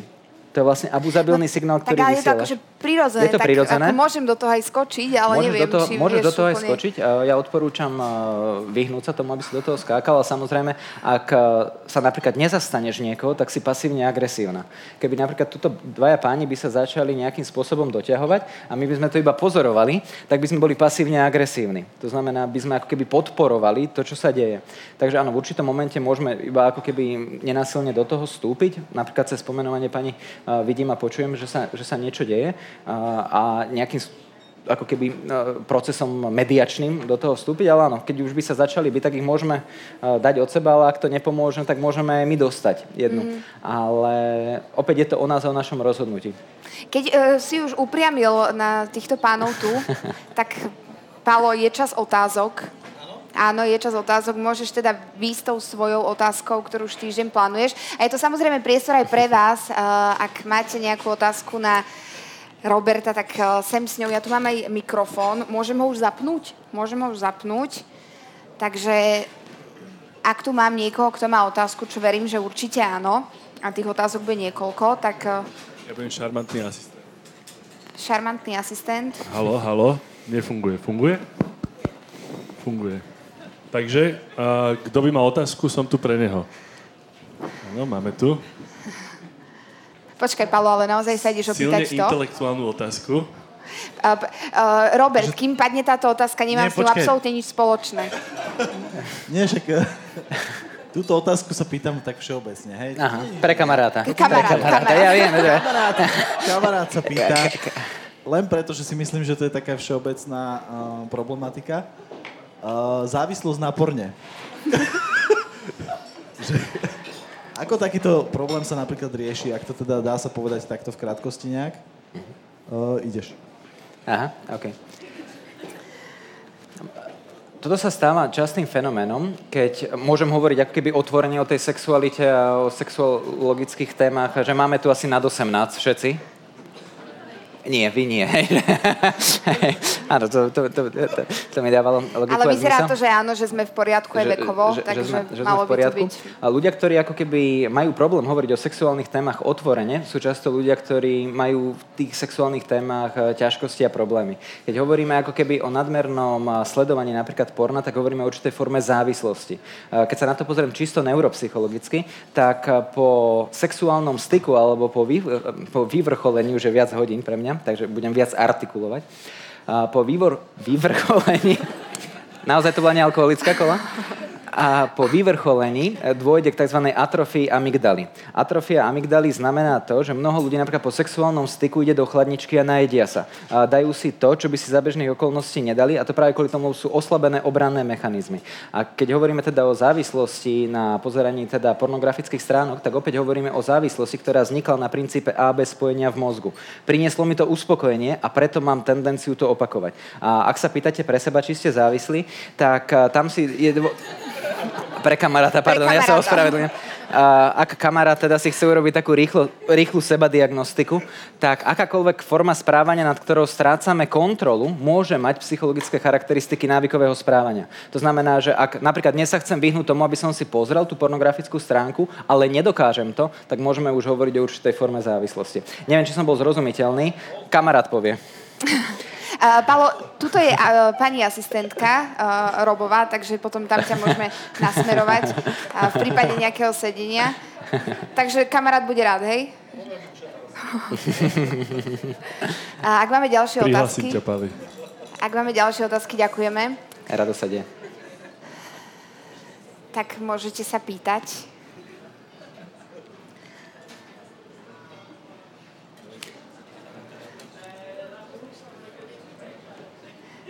Otázky? Máme také hamblivé publikum. Ja by som sa chcela opýtať pre kamarátku, lebo sa hambi, že ako to máte vy u vás doma? Čo myslíte? No, ten vzťah vy viete rozobrať. Tak ja neviem, hádate sa doma, alebo ano. vyhodnocujete si... Áno, všetko? Aha. Uh, poviem k tomu obširnejšie, aby teda to očakávanie bolo aj naplnené a nebolo iba stručné. Áno, hádame sa a naučili sme sa s manželkou a stále to usilujeme, aby tie hádky boli konštruktívne. Uh, ľudia hovoria o tom, že ja chcem mať ideálny vzťah, ja chcem byť taký vyrovnaný. No vyrovnaný budeme až v truhle. To znamená, keď človek chce byť vyrovnaný, tak ako je to nereálny stav, je pochopiteľné, že potrebujeme prežívať aj depresívnu náladu, potrebujeme prežívať radosť, ale aj smútok. A každý vzťah potrebuje aj konflikty, lebo konflikt nám umožňuje lepšie spoznať seba, ten vzťah ja ja, a lepšie spoznať vzťah, ktorý máš napríklad ty, v kontakte sama so sebou a umožňuje to zlepšiť vzťah ja, ty a ty ja. Čiže áno, máme aj my s mojou manželkou konflikty, učíme sa stále, a už si myslím, že sme na celku dobrej úrovni, keď to tak eh, dám sám sebe a mojej manželke spätnú väzbu, eh, v tom slova zmysle, že sa vyhýbame bojom. Boj je o tom, že sa strieda nadradenosť s menejcenosťou. Ja to často ľuďom zvyknem kresliť na prednáškach, ale vám to môžem tak ako keby minimálne vizuálne vo vzduchu nakresliť. Predstavme si jednoduchú situáciu, že muž sa dohodne so ženou, že sa stretnú doma večer o 6. To už sme aj naznačili dnes. A zrazu, ako mi to jedna klientka povedala, pán doktor, ja som sa celá načančala, tak tá žena sa doma načanča, pripraví komplet večeru, je opäť 6, už, sú, už je všetko na stole, je teple zohriaté, 6 hodín, ona sedí a on tam nie je je 6.5, on tam nie je. 6.10, on tam nie je a zrazu je nabehnutý ruminujúce myšlienky, seba trízniace myšlienky. Čo ak ten Palo mal pravdu, že ten môj Miro má tú Anku? Tak zoberiem telefón, volám manželovi, keď som v roli ženy a zrazu sa ozve volaná stanica je dočasne nedostupná. Zavolajte neskôr, prosím. V tom počujeme sanitku, ktorá húka a nám napadne, tak možno nie je s tou Annou, ale čo ak sa mu niečo stalo. Čiže keď si dáme, že toto je úroveň rovnocenosti, tak tá žena sa podľa vás cíti nadradenie alebo podradenie menej cene. No menej cene. Cíti sa ako keby nerešpektovaná, nepochopená, tomu nerozumie. No a zrazu ten muž príde domov, otvorí dvere, no aká je reakcia normálnej ženy? No ahoj, láska, som tak rada, že ťa vidím. Tak mi odlahlo, tak som sa o teba bála. No ja by som ho vyčapala medzi dverami. Áno, tak ve, áno tak, tak, tak som rád, že e, si normálna, to znamená normálna v tom slova zmysle normovaná väčšinou, lebo z toho je slovo normal, norm all, normovaný väčšinou. A áno, väčšinou tá reakcia je taká, ty debil sprostý, keď, si vybie, keď sa ti vybije telefón, bla bla bla. A zrazu ten muž, nič netušiaci, často označovaný ako chudáčik, ktorý zarába, a povie napríklad niečo na štýl, lebo čo sa stalo? Žena bola tu, muž prišiel a tým, že mu povedala, ty debil sprostý, tak išla hore a on išiel kde? Dole. Ale ľudia, ktorí sa cítia dole, sa cítia menej cenia. Podľa Alfreda Adlera každý z nás túži po moci a po nadradenosti. No a tu začína ten boj a pomyselný ping-pong, že muž je dole, žena je hore. No a aká je reakcia muža? Povie také, že áno, láska, v tomto máš pravdu, že som meškal, nedal som ti vedieť. Súhlasím aj s tým, že som presne ako môj otec. No asi nie. Ale aká je tá reakcia? Ty čo zase hysterčíš? Ty fakt asi nie si normálna, tebe to tehotenstvo udiera na mozog. Bum, on ide hore a ona ide dole a v tom danom bode sa vystredali opäť pingpongové loptičky, alebo pingpongová loptička a zase žena sa cíti menej cene. No tak ako zareaguje? Hej, je pravda, že aj to tehotenstvo a som taká frustrovaná, bojím sa. No jasné, že nie. Zareaguje opäť spôsobom, no vieš, tak sa radšej rozveďme hneď na začiatku a bude to tak lepšie. Bum, ide to dole, ona je zase hore a on je dole. A on povie, no vieš moja zlata, ale niekto musí aj zarábať. Vieš to, nie len tak doma sedieť a kabelky si kupovať. Bum. on ide hore, ona ide dole. A ona opäť sa cíti menej cene, tak čo povie? No tomu ty hovoríš zarábanie, sa pozri na Mira, ten zarába. Bum. A, a, a, a, a a opäť sa to vymení. No a takýmto spôsobom sa to proste strieda a je to tzv. komunikačný ping-pong, kde sa strieda nadradenosť s menej cenosťou. A kedy ten komunikačný ping-pong teda skončí? No, no často vtedy, keď muž ide do krčmy. Žena? Kedy vyhrá tá žena? Kedy, no v dysfunkčnej symbióze, uh, to, je ta, to, to krkolomné vždy vyhrá ten jeden človek. A ja odporúčam to hneď, na, raz mi tak uh, môj pacient v ambulancii povedal, som mu to nakreslil a on hovorí, pán doktor, moja žena sa musí prísť. A že, že prosím, pomôžte mi ju sem dostať, lebo keby ona toto pochopila, tak náš vzťah by bol krásny. Hovorím, buďte v pokoji. Ono, uh, predstavte si, že hráme pingpongovú partiu, tak predstavte si, že niekto zabíja, my neodbíjame. Alebo odbíjame spôsobom, ktorý nie je útočný. To znamená, uvedem to opäť na tej situácii, žena sa cíti menej cene, dokáže pracovať s emóciami, absolvovala seminár Roberta Krauseho a zrazu ten muž príde domov a ona povie, fú, počuj, ja som tak naštvatá, najradšej by som ti tak vynadala, vieš, ako som sa o teba bála, ale OK, rozumiem, uh, povedz mi, kde si bol, napríklad, hej, že dá tú emóciu von, ale nie je spôsobom, že si presne ako tvoj otec, nikdy nič nedodržíš a tak ďalej, tak je vysoká pravdepodobnosť, že aj ten muž by zareagoval iným spôsobom. Ako napríklad by povedal, prepač láska, vybil sa mi telefón a stal som v zápke a, a, a žena by opäť mohla napríklad zareagovať, aha, no tak už mi to dáva zmysel. Ja som si už také scenáre vymýšľala, ako, fú, to ti radšej nejdem hovoriť. A potrebujem sa ukludniť, lebo by som po tebe vybehla, idem do spálne a dohodneme sa, že sa o pár minút stretneme a budeme večerať. Ne? Tak opäť by sa to nestriedalo takýmto spôsobom. Čiže tomu pacientovi som aj ja povedal, že je dôležité, keď aj tá druhá strana ako keby ide vydržať a vyhnúť sa nejakému boju, dať empatiu, lebo je ťažké ako keby na niekoho reagovať, kto s tebou súhlasí. No dobré, a čo taký, prí, čo taký príklad alebo prípad, že uh, žena útočí a muž uh, neodbíja? Čo vtedy? No, to som mal tiež takého pacienta, ktorý prišiel za mnou a mňa, hovorím... Teda mňa osobne by to ešte viac vytočilo. No, to je, to, to je presne to, že mal som pacienta, ktorý prišiel a hovorí, pán doktor, prosím, naučte ma hádať. A hádať preto, lebo... Takže môj... hádať sa? Ako hádať sa, tak. Aha. Ako hádať sa lebo že moja manželka sa chce so mnou hádať, ale ja sa neviem hádať, lebo moji rodičia sa nehádali, oni radšej mali tichú domácnosť a ja sa s ňou chcem naučiť hádať. Mm-hmm. A, lebo ju to vytáčalo, že proste on nereaguje, nevie sa hádať. A, áno, je prirodzené, že my spočiatku ako keby budeme druhú stranu frustrovať s tým, že a, nereagujeme spôsobom, ktorý by ju ako keby dal úplne do toho pola nadradenosti. Lebo my, sme, my sa snažíme udržovať v rovnocenosti. Tým, že dáme, áno, láska, chápem, si nahnevaná. Samozrejme, že som nahnevaná. Slubujem, no tieto tvoje sluby, to si radšej nechaj pre iných ľudí, tak či takto nedodržíš, a, alebo tieto psychologické keci, to radšej chod za krausem a tým, tomu ich mm. rozprávaj, tak ono v tom danom bode ako keby jasné, že tá žena sa chce dostať hore, a keď muž robí to, že nereaguje, nereaguje, nereaguje, tak je to ako papinov hrniec. To znamená, že sa to bopná, bopná a ono, ak to človek nedokáže priebežne ventilovať, tak zrazu to vybuchne tak, že on síce ustal tie tri útoky, ale potom dá takú komunikačnú súlku, že vyletí úplne do vesmíru a tá žena je úplne až pod zemi. A to, čo sa vlastne deje, je, že sa takto tí ľudia vzdialujú od seba. Čiže napríklad pri tej konfliktnej situácii tá žena nedala priestor mužovi na vysvetlenie a muž nedal priestor žene na pochopenie. Tak však keď prišiel domov, mal priestor, tak ho nevyužil, tak už to išlo, vieš. Ej, čiže naspäť k tej otázke u nás, u nás doma je to na o mnoho lepšej úrovni, ako to bolo v minulosti. Samozrejme, nie je to dokonalé.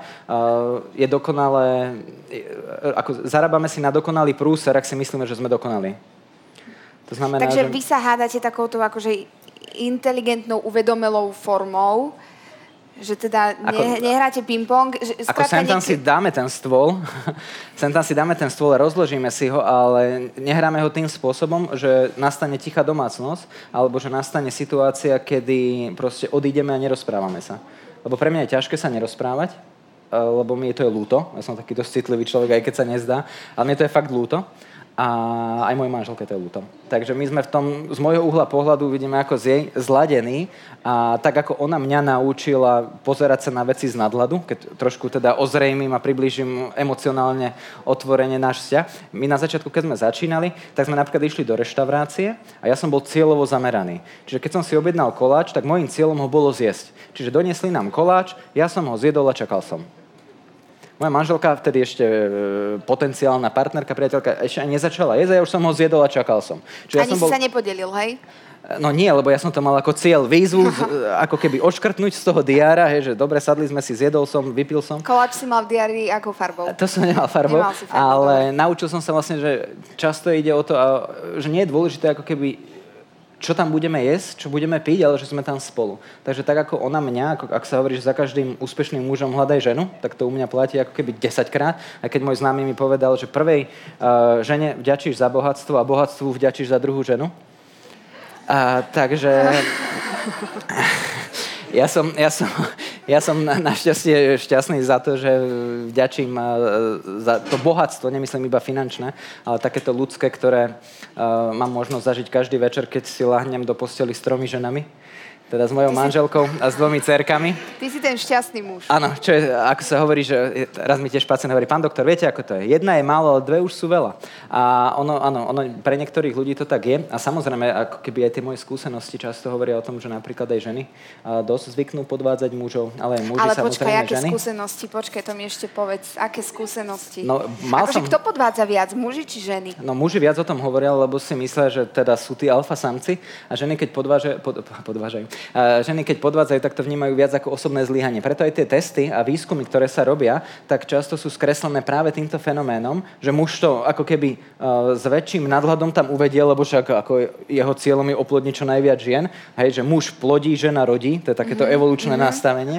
A, a, hej, lebo keď si to zoberieme, že muž dokáže za 9 mesiacov oplodniť nespočetné množstvo žien. Žena dokáže byť raz oplodnená a počas 9 mesiacov už nedokáže byť znovu oplodnená.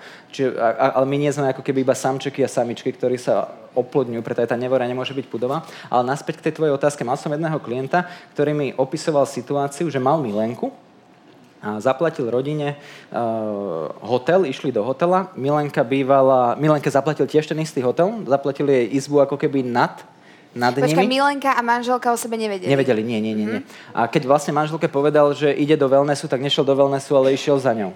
A toto je reálna situácia? Toto sa ano. stalo, hej? No to, takéto veci sa ako keby dejú na Aha, veľmi, že, veľmi častej... Mal si takého klienta, hej? Áno, áno, Aha, áno, dobre. áno. To hovorím ako v rovine, nazvime to takej anonymizovanej kazuistiky, uh, ktorú hovorím, dá sa podať svojim študentom, keďže nevieme, o koho ide a tých klientov som mal ako nespočetné množstvo, čiže dopatrať sa, o koho ide. Ale sú, ľudia si robia, vedia urobiť veľmi, veľmi zle. No ešte počkaj, ešte pokračuj. No, takže chodil do toho wellnessu za no. tou milenkou. No a čo ďalej? On nechodil do wellnessu, on manželke povedal, že idú do wellnessu, ale on išiel po schode vyššie. Á, Tam s ňou mal sexuálny styk. Ako, ako, ako, vy ste, vy ste sa pýtali na tú otázku. Bol preto, si to ty? Už ma radšej vypli. Už ma radšej asi vypli, nie? A vy ste sa pýtali na tú sexuologickú otázku, preto on teda chodil za ňou na to poschodie a potom akože zo sauny, ale no neprišiel zo sauny, ale prišiel od nej, išiel s deťmi a s manželkou a potom napríklad na, na večeru, kde opäť videl aj ju. Čiže dejú sa ako veľmi, veľmi mm, záhadné niekedy veci. A nie je to trošku tak mať... akože fenomén dnešnej doby? Takéto... Ja Ako mám mať, pocit, mať že... milenku? Mať milenku, podvádzať sa, nebyť si verný. Ja mám pocit, že naši rodičia, starí rodičia a tak ďalej, jedného si zobrala, celý život s ním prežila, boli spokojní. Neviem do aké miery, ale minimálne boli v manželstve. Mm-hmm. Mám pocit, že táto doba je trošku iná. Je to fenomén tejto doby? Má šancu sa to zlepšiť, niekde mm-hmm. posunúť, alebo to bude už iba horšie? Opäť, pozrieme sa na to cez takú bežnú optiku. Dnes aha, máš iPhone a keby ti ja teraz ten iPhone hodím a rozbijem, a samozrejme ho vrátim, ale predstav si, že ho chytím, rozbijem, hľadala by si teraz deti ho opravia, alebo by si si išla kúpiť nový? No, kde mi ho opravia? Hej? To sú tzv. sociálne žiadúce odpovede. Idem k pointe, aby som to príliš nedal do šírky. My sme sa naučili viac veci a ľudí vymieňať, než opravovať. Hej, že v dnešnej dobe ako keby je hero ten, ktorý mal nejaký Kasanova veľa žien a doslova sa tým ako keby píši, lebo tá norma sa niekde posúva. Ale opäť, tá norma sa neposúva sama. To je tak, keď sa povie, že prichádza depresia. Ona nejde od Rakúska, hej, že nejaký nával depresie. Ale, ale depresia ako keby, lebo to v rádiu tak často povie, že prichádza e, depresívne obdobie, hej, ako keby to, že front prichádza. De, depresívne, ono, ono to tak proste, nie, ja to nechcem nejakým spôsobom zľahčovať, ale áno, tie sezónne afektívne poruchy sú tým typické. Ale keď hovoríme teda o mužoch a o takom tom fenoméne, ale aj o ženách, tak naučili sme sa tie vzťahy skôr vymieňať a chváliť sa za to, že koľko sme už mali sexuálnych partnerov, koľko sme mali partnerov a vlastne akí sme my hrdinovia. Ale vo finále, podľa mňa takým, uvediem to na príklade. O čom je zdravý vzťah? Aj to sa ma pýtala. Áno, áno. V zdravom vzťahu je cieľom muža žena, to je na jednej strane úsečky, tu je muž, tu je žena. Čiže cieľom muža je žena a cieľom ženy je muž. Mm-hmm. To je zrozumiteľné. Mm-hmm. A potom sú určité prostriedky, také kompy. Napríklad, keď sa chce muž dostať k žene, tak jej môže poskytnúť náklonnosť, rozhovor, čas strávený spoločne. Keď sa chce žena dostať k mužovi, tak podľa Harley and Harley, to je taký výskum potreby a tužby v partnerstve, tak ide o to, že keď sa chce žena dostať k mužovi, tak môže to byť cez sexuálne uspokojenie, ocenenie, dopriatie voľného času na vlastné hobby a tak ďalej. No a teraz idem k pointe. To je, to je vlastne zdravý vzťah. Cieľom muža je žena, cieľom ženy je muž. Mm-hmm. Lenže často sa vymení cieľ za prostriedok. Cieľom muža sa stane sexuálne uspokojenie a žena je ten prostriedok na to, aby to sexuálne uspokojenie dosiahol. Ako mi to jeden pán povedal, tak pán doktor, úplne tomu rozumiem. Ja som muž, tu je žena, cieľom mojej ženy sú peniaze a ja som iba prostriedok na to, aby, aby sa k ním dostala. Čiže pointa, zdravý vzťah sa stane nefunkčným a nezdravým, keď sa vymení cieľ za prostriedok každom zdravom vzťahu v prvom rade cieľom muža je žena. Tak ako napríklad pri deťoch, tak prvou povinnosťou otca voči svojim deťom je milovať ich matku. To je prvá povinnosť otca voči svojim deťom, milovať ich matku. Lebo tam práve ako keby sa doslova kladú základy vzťahov, tam sa kladú ako keby základy toho, ako dieťa nad tým bude následne uvažovať, lebo nemá dozreté časti mozgu regulujúce vyvodzovanie dôsledkov a tak ďalej, tým nejdem zaťažovať. Čiže zapamätať si, je cieľom aktuálne žena alebo muž. A preto aj pri tom boji je cieľom mať svoju pravdu alebo pochopiť tú druhú stranu. Lebo ak je cieľom mať pravdu, tak potom robíme všetko preto, aby sme sa dostali k tej svojej pravde. A čo hľadáme, to nájdeme. To je ako ten príklad s tým opitým človekom, ktorý išiel tu po Plinárenskej ulici, na tej sme, hej? Ano, a išiel po Plinárenskej ulici a bol trošku v zmenenom stave vedomia, to znamená opitý. A tak ako išiel v tom zmenenom stave vedomia, tak eh, zrazu začali z poštvornožky pri takej lampe. No a prišli mestskí policajti a hovoria mu, že pani, a vy tu čo robíte? A on hovorí, že viete čo, hľadám kľúče. Tak mu hovorí, tak vám ich ako keby pomôžeme nájsť, tak kde vám padli? On hovorí, 500 metrov dozadu, ale tam je bohovská tma. A to, a, a, a to je presne o tom, že my hľadáme na miestach, kde tú odpoveď nenájdeme. A hľadáme ako keby odpoveď cez konflikt, cez boj, ale tá odpoveď nepríde, lebo hľadáme ako keby doslova na miestach, kde síce sa svieti svetlom, ale tam to nenájdeme, keď sme to stratili niekde tam v diálke. Um, možno ešte... Ďakujem. Tuto ešte máme jednu otázku. A Lenočka, ešte ti dám uh, mikrofón. Máš mikrofón? Už ide. Už ide mikrofón. A to bude už aj posledná otázka. Potom ja ešte mám pre teba uh, jednu. A to sa rozlúčime. Dobrý večer. Dobrý večer. Ja by som sa rada opýtala, ja som sa s tým stretla veľakrát. Mne osobne v nie až takom intenzívnom, ne, nebol to až taký intenzívny človek, ale v mojom okolí ľudia takých majú a pre mňa to je nepochopiteľné. Je to zrejme nejaká porucha osobnosti, chcela by som vedieť aká a či sa dá s tým niečo robiť. Keď je niekto v nejakom vzťahu, a to môže byť aj priateľský, aj e, partnerský, aj rodinný, ale upútala by som na ten partnerský, keď jeden z tých dvoch, e, človek, ktorý nemá problém povedať tomu druhému, že áno, ľúbim ťa, chcem s tebou stráviť život, si, ty si tá jediná a na druhý deň neznášam ťa, nechcem s tebou byť. Čo to je? Čo, pre, pre mňa je to také, že ja si vážim slova, ja by som nebola schopná niečo takéto povedať, a keď mi raz niekto povie, že ma neznáša, tak eh, si to vezmem veľmi osobne a už nie je to niečo také, že keď mi povie, a to som povedal len tak, lebo som bol nahnevaný. Ale poznám vzťahy, ktoré takto fungujú a tí ľudia toto opakujú, stále toto správanie. A čo to vlastne je, a ako sa to dá riešiť, ako sa dá, mm-hmm. to, ak chcem zachrániť ten vzťah, tak ako postupovať. Takže mm-hmm. jeden deň ťa ľúbim, druhý ťa neznášam a tretí ano. chcem s tebou rodinu. Ano. Čo vtedy? Rovno poslať k tebe? Alebo... A rovno poslať k tebe na terapiu, alebo čo v takom prípade? Ako ja terapie nerobím, na to by som potreboval psychoterapeutický výcvik, ale ja skôr rozvíjam osobnosť ľudí, ale aby som išiel k pointe, najprv to uvediem na jednoduchom príklade. V zdravom vzťahu je to o tom, že držíme vtáčika a ako sexuálne frustrovaná. Ja som vedel, že to bude, že to tu, že to tu zafunguje. A, a, a, predstavme si vtáčika vonkajšieho je, to je nejaký špeciálny druh To vtáčik to, je, vonkajší. to je vtáčik exteriérový, ktorý teda Áno. lieta vonku v zdravom vzťahu. A potrebujeme toho vtáčika držať tak, aby nám neuletel, ale zároveň tak, aby sme ho neudusili. To znamená, aby to bolo príjemné, aby on vedel, že nám na ňom veľmi záleží a chceme ho mať pri sebe, ale to znamená, že mu niekedy dôverujeme a pustíme ho leď, lebo vieme, že sa vráti. A to znamená, manžel ide na večierok a žena povie, jasné, choď v pohode a nepotrebuje tam projekčne napríklad žiadli a ty tam budeš určite s nimi tancovať a budete tam hej, sa boskávať a tak ďalej. Čiže držíme toho vtáčika tak, aby mu to bolo príjemné, jemu aj nám, ale zároveň, aby sme ho mohli pustiť a verili, že sa vráti. No a k tej samotnej otázke, odborne sa to nazýva tzv. ambivalentné obdobie. Ambivalentné znamená zmiešané. Z hľadiska tzv. modelu zmeny je to štádium kontemplácie, to sú príliš odborné pojmy, ale je to štádium uvažovania. To je tak, ako keď fajčiar si povie, už nechcem fajčiť a na druhej strane si povie, ale ma to baví fajčiť.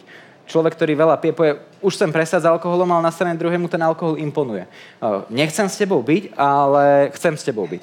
To znamená, milujem ťa a zároveň ťa neznášam. Neviem, či ako keby triafam presne to, čo ste opísali, ale ide vlastne o štádium, kedy sú prítomné ambivalentné emócie, zmiešané emócie a v tomto období človek potrebuje, ako keby, keď ja pracujem s ľuďmi, ktorí sú v tomto štádiu, tak ich nejakým spôsobom netlačím k zmene, lebo ako sa hovorí, že to, na čo tlačíme, tak to zvykne prasknúť. Tak jeden príklad mám na to, ale dnes sa mu vyhnem. Ja som sa dnes o tom rozprával s manželkou a s asistentkou, že vždy ho poviem. A dnes som si povedal, že dnes ho nepoviem. No teraz je to také záhadné, už by som ho mal asi povedať. ale, ja, ale ja som slúbil, že sa mu dnes vyhnem. Tak môže ho povedať eh, manželka, alebo pani manželka, alebo, ani, alebo asistentka. A, a poviem ho ja. S ich povolením. A ešte je tu niekto, kto je? Akože konzumuje? A, a, a chceli sme ešte niektorí, ale tak po... Tak skús, no. Skús.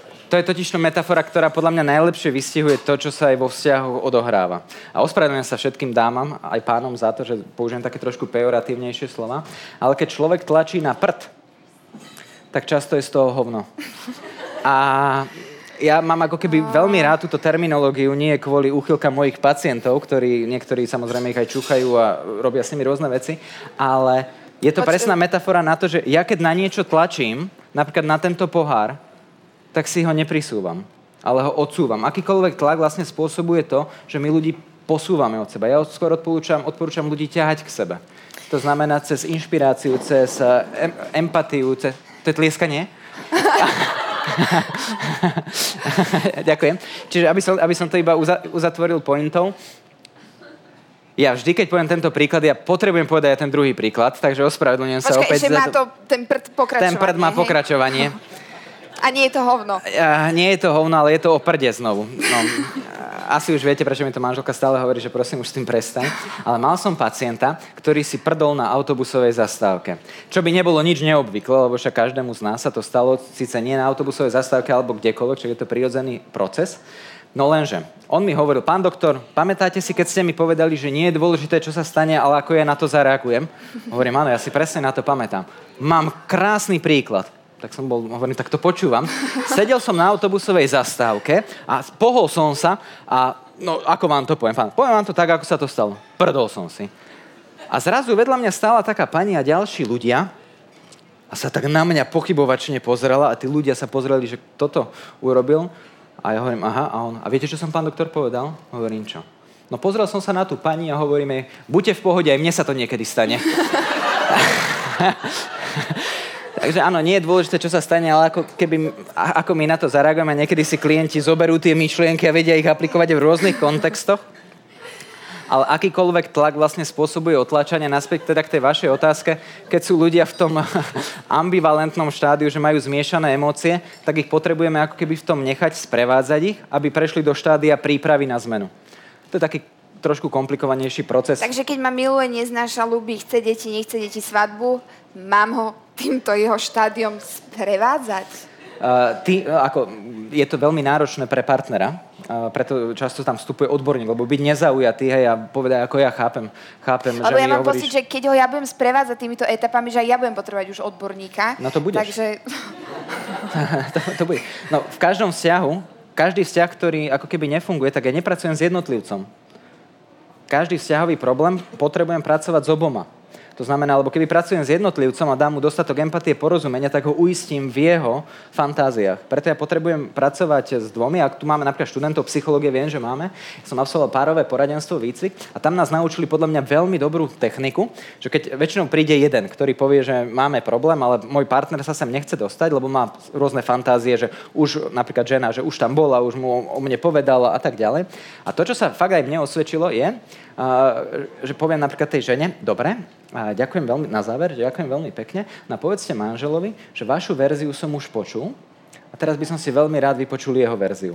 No a toto rapidne zvyšuje šancu, že ten partner príde a povie verziu, lebo počuje od partnerky, že aha, tak jej verziu počul a teraz možno si vypočuje moju. Lebo často sa mi stane, no tak pán doktor, povedzte, on je normálny, alebo ja som nenormálna. Ne? Alebo ako to je, teda on je nenormálny, ja som normálna, alebo, alebo je to naopak. A ja tam nie som o to, aby som určoval, kto je normálny. Ja som tam o to, aby som im samozrejme pomohol lepšie pochopiť ten vzťah ja, ty, ty, ja. A samozrejme každý z nich potom pracuje na tom vzťahu ja, ja. Jednoduchý príklad. Piecka, piecka, daj mi teplo. A piecka povie, ja ti teplo dám, ale ty mi daj drevo. A ja poviem, no určite, Najprv mi daj teplo, potom ti dám drevo. Zakúrili by sme si? Nie. A ľuďom to je smiešne. No tak jasne, musím dať drevo, keď chcem kúriť. Chceš lásku, daj lásku. Chceš pochopenie, daj pochopenie. Chceš rešpekt, daj rešpekt. Takže máme tu aj faninky. Mahatma Gandhi to povedal. Buď tou zmenou, ktorú chceš vidieť u druhých ľudí. Čo chceš, to daj. Um, ja by som ťa dokázala počúvať a verím, že aj naše publikum ešte niekoľko hodín, ale viem, že tvoj diár je plný a som veľmi vďačná, že si si našiel v tom celom čas a priestor, aby si prišiel. Uh, ty si taká studnica všetkého a studnica aj rôznych, uh, ako sa skloňuje slovo moto, Myšlienok? Mód to nebude. Mód? A dajme myšlienok. Uh, dajme Hesiel. myšlienok. Uh, keby máš také jedno dať a uzavrieť túto dnešnú debatu, tento dnešný bite club, alebo, alebo možno niečo, čím sa ty riadiš a keby si si mal niečo niekedy vytetovať, bolo by to práve to jedno. Mm-hmm. Inak máš aké tetovanie? Nemáš však? Je to záhadné, ale mám tetovania svojich cérok. Mám aj na nohách napísané Eli a Lori. To sú mena našich cérok. A mám aj tu na ruke ich vytetované, takže... Ty si takýto? Už ťa viac priťahujem, čo? No. Ale idem k tvojej odpovedi, áno, aby som áno, ťa tak... príliš nedal do stavu. Nepríjemný. Ja by som, ak, ak by ste mi dovolili, povedal dva príbehy, ktoré mne zmenili život. A jeden príbeh sa volá Starec a kvoň a druhý sa volá Medveď a les.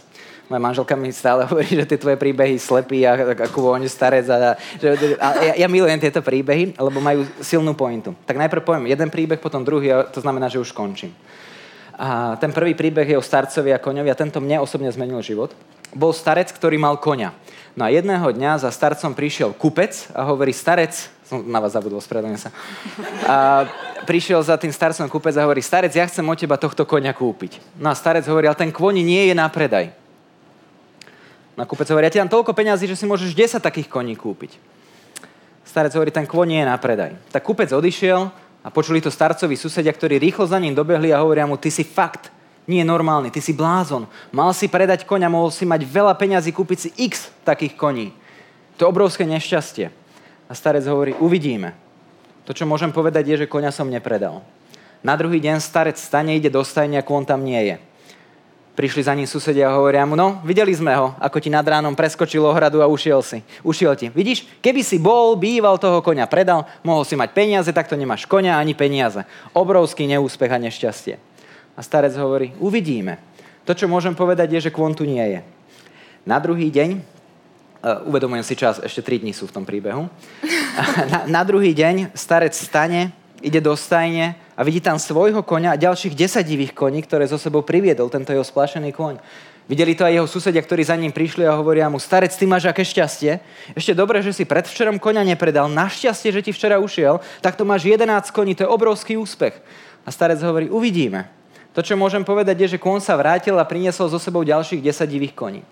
Na ďalší deň, to je ten predposledný, sa starec pozerá cez kuchynské okno a vidí svojho jediného syna, ako cvala na jednom z tých divých koní a zrazu pada a láme si ruky a nohy.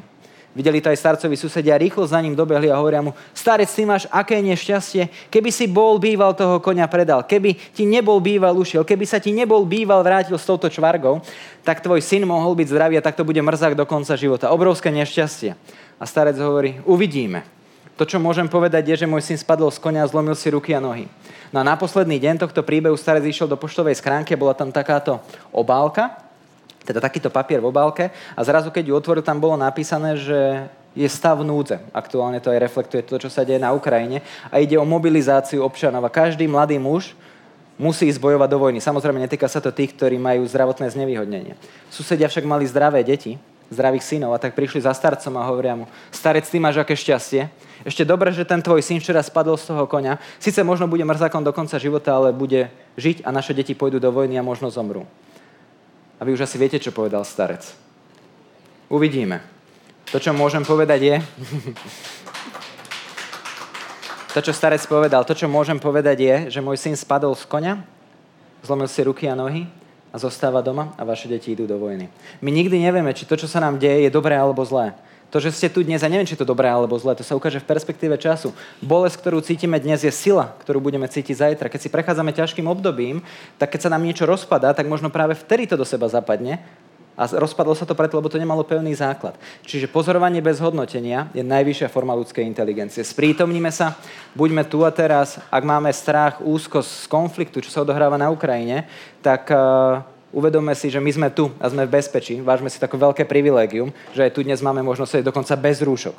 A mnoho ľudí to berie ako samozrejmosť, ale vidíme, že je to veľké privilégium, treba byť aj za takéto veci vďačný. A najmä naučiť sa menej hodnotiť, ako tí starcoví susedia a viac pozorovať. Čiže to je prvý príbeh, ktorý mne zmenil život.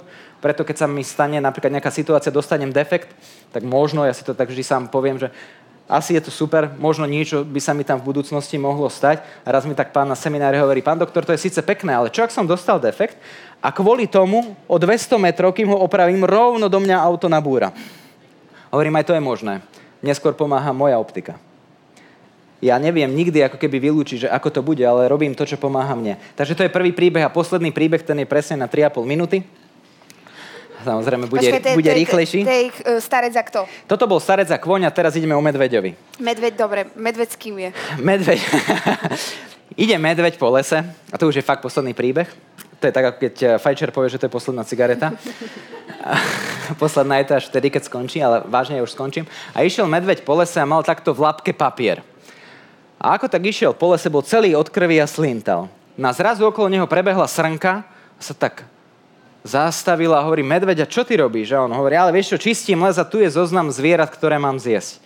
A ona sa pýta, som tam aj ja? A on, počkaj, pozriem sa, si aha, 53. priečka. A to znamená, že ma zješ? Medveď hovorí, no je to tu napísané, zjem. A zjedol ju. Išiel ďalej 200 metrov a zrazu zajac. Ten istý princíp, zrazu zostal prekvapený medveď, čo si od krvi slintáš, ale čistím les a tu je zoznam zvierat, ktoré mám zjesť. A zajac sa pýta, som na tom zozname aj ja? Medveď, počkaj, pozriem. Pozerá si, 53. priečka. A to znamená, zješ? Presne tak. A zožral ho. No a prešiel 100 metrov, sova symbol múdrosti. A tá istá otázka. Medveď, čo si celý od krvi a slintáš? Ale čistím les a tu je zoznam zvierat, ktoré mám zjesť. Sova sa pýta, som na tom zozname, prosím ťa aj ja? Počkaj, pozriem. Si na 15. mieste. A sova, tak ma prosím ťa vyškrtni. A medveď, OK. A to je metafora o tom, že my budúcnosť vieme ovplyvniť, komu dáme vinu, tomu dáme moc a ak budeme delegovať zodpovednosť za naše pocity druhým ľuďom a zriekneme svoj život do ich rúk, tak potom nás môžu vyškrtnúť. Ale keď preberieme zodpovednosť za to, kto sme, čím sme a kým sa chceme stať, tak v tom danom bode vieme dodržať myšlienku buď tou zmenou, ktorú chceš vidieť u druhých ľudí. Ďakujem vám pekne. Thank you.